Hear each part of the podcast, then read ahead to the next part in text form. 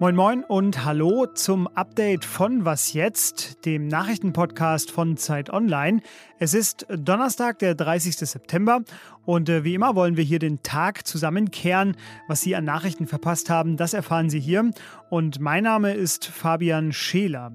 Thema heute hier bei mir sind äh, mehrere Prozesse in Europa. Zum einen der von Nicolas Sarkozy, dem früheren französischen Präsidenten, der heute mit einem Schuldspruch für ihn endete. Und es geht um die sogenannten Ischgl-Prozesse in Wien. Außerdem ist die Inflation so stark angestiegen wie seit fast 30 Jahren nicht mehr. Das alles jetzt hier. Wir legen los. Redaktionsschluss für diesen Podcast ist 16 Uhr. Mehr Geld ausgeben, als man eigentlich darf. Den Traum vieler Menschen, den hat sich der französische Staatspräsident Nicolas Sarkozy erfüllt. Und äh, dafür wurde er jetzt verurteilt. Äh, es geht um illegale Wahlkampffinanzierung, so heißt das Vergehen, denn er hat 2012 im Wahlkampf knapp 42 Millionen Euro statt der erlaubten 22 Millionen Euro ausgegeben. In Frankreich deckelt ein Gesetz die Ausgaben, die äh, Kandidaten und Anwärter für das Amt des Präsidenten machen dürfen, damit alle die gleichen Chancen haben. Und dagegen hat Sarkozy mit seiner Partei ganz offensichtlich verstoßen. Ja, und seine Partei, die hat das dann auch noch verschleiert verschleiert durch erfundene Rechnungen und Warnungen von Buchhaltern wurden ignoriert. Sarkozy wurde also verurteilt, weil er nichts dagegen unternommen hat. Und ja, gewählt wurde er am Ende ja auch nicht. Die Wahl gewann damals François Hollande. Neben Sarkozy wurden 13 weitere Angeklagte heute verurteilt und er selbst ist damit Frankreichs prominentester Dauerangeklagter. Denn schon im März wurde er wegen Bestechung zu drei Jahren Haft und zwei davon auf Bewährung verurteilt. Nun muss er ein ganzes Jahr in Haft und das auch noch ohne Bewährung. Aber Haft, das ist natürlich jetzt nicht das, was Sie denken, denn er darf die Strafe in Form eines elektronisch überwachten Hausarrests verbringen mit so einer Fußfessel.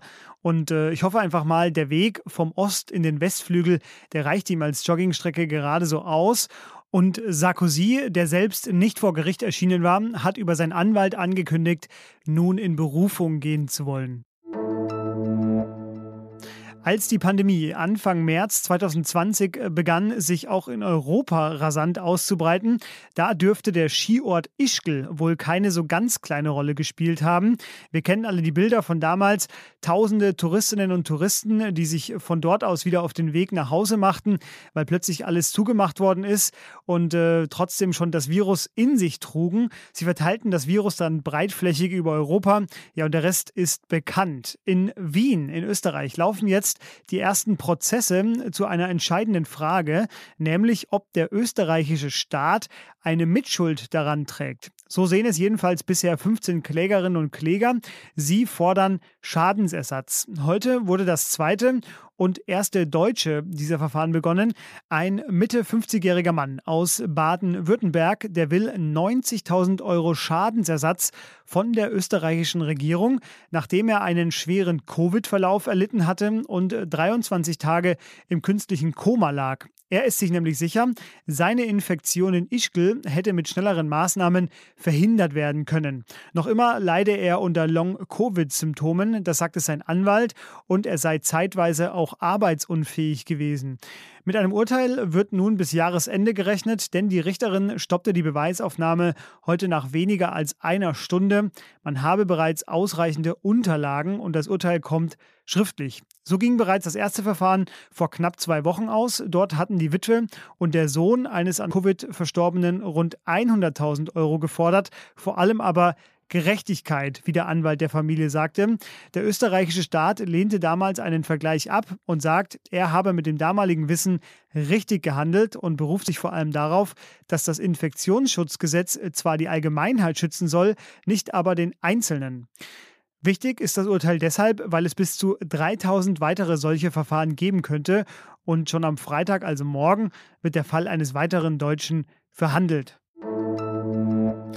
Und auch das war heute. Vor dem Landgericht Itzehoe in Schleswig-Holstein sollte der Prozess gegen eine ehemalige Sekretärin des Konzentrationslagers Stutthof beginnen. Die Dame ist 96 Jahre alt und ihr wird Beihilfe zum Mord in mehr als 11.000 Fällen vorgeworfen. Und sie hat damit nach Ansicht der Anklage bei der systematischen Tötung der Gefangenen mitgeholfen. Doch als man sie heute am Morgen zum Prozess aus dem Heim abholen wollte, war die Dame flüchtig. Ein Gerichtssprecher sagte, sie sei per Taxi zu einer U-Bahn gefahren, konnte dann allerdings wenig später festgenommen werden. Der Prozess wurde nun auf Mitte Oktober vertagt. Deflation, Inflation, äh, klingelt es da bei Ihnen so ein bisschen zumindest? Wie sieht es da mit Ihrem Wissen so aus? Ich mache mal eine ganz kurze Erklärung. Bei einer Inflation kriegen Sie ganz grob gesagt weniger für Ihr Geld und die Preise steigen. Warum erzähle ich Ihnen das? Heute hat das Statistische Bundesamt mitgeteilt, die Inflationsrate ist in diesem September um 4,1 Prozent höher als noch im September 2020.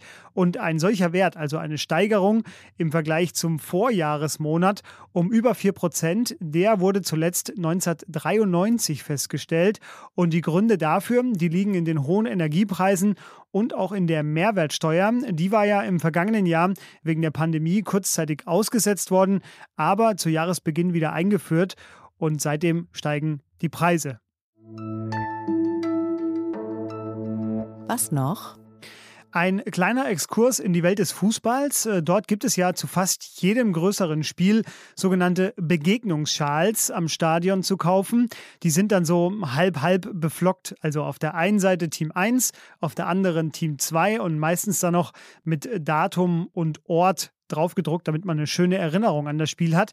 Und äh, das britische Fußballmagazin Mundial, das hat nun einen ja ganz besonderen Begegnungsschall rausgebracht und zwar einen mit Lidl und Aldi. Warum sie das gemacht haben, ich habe wirklich gar keine Ahnung. Es schaut aber irgendwie witzig aus und äh, damit ist diese Idee völlig zu Recht hier in dieser Rubrik gelandet. So, weitere unnütze, was noch Vorschläge, aber auch Kritik und Fragen zum Podcast nehmen wir unter wasjetzt.zeit.de entgegen. Morgen früh empfängt sie der Kollege Janis Karmesin. Da geht es dann auch wieder um die anstehenden Sondierungsgespräche unter anderem und um YouTube und den russischen Propagandakanal RT. Mich hören Sie dann im Update wieder. Bis dahin, tschüss.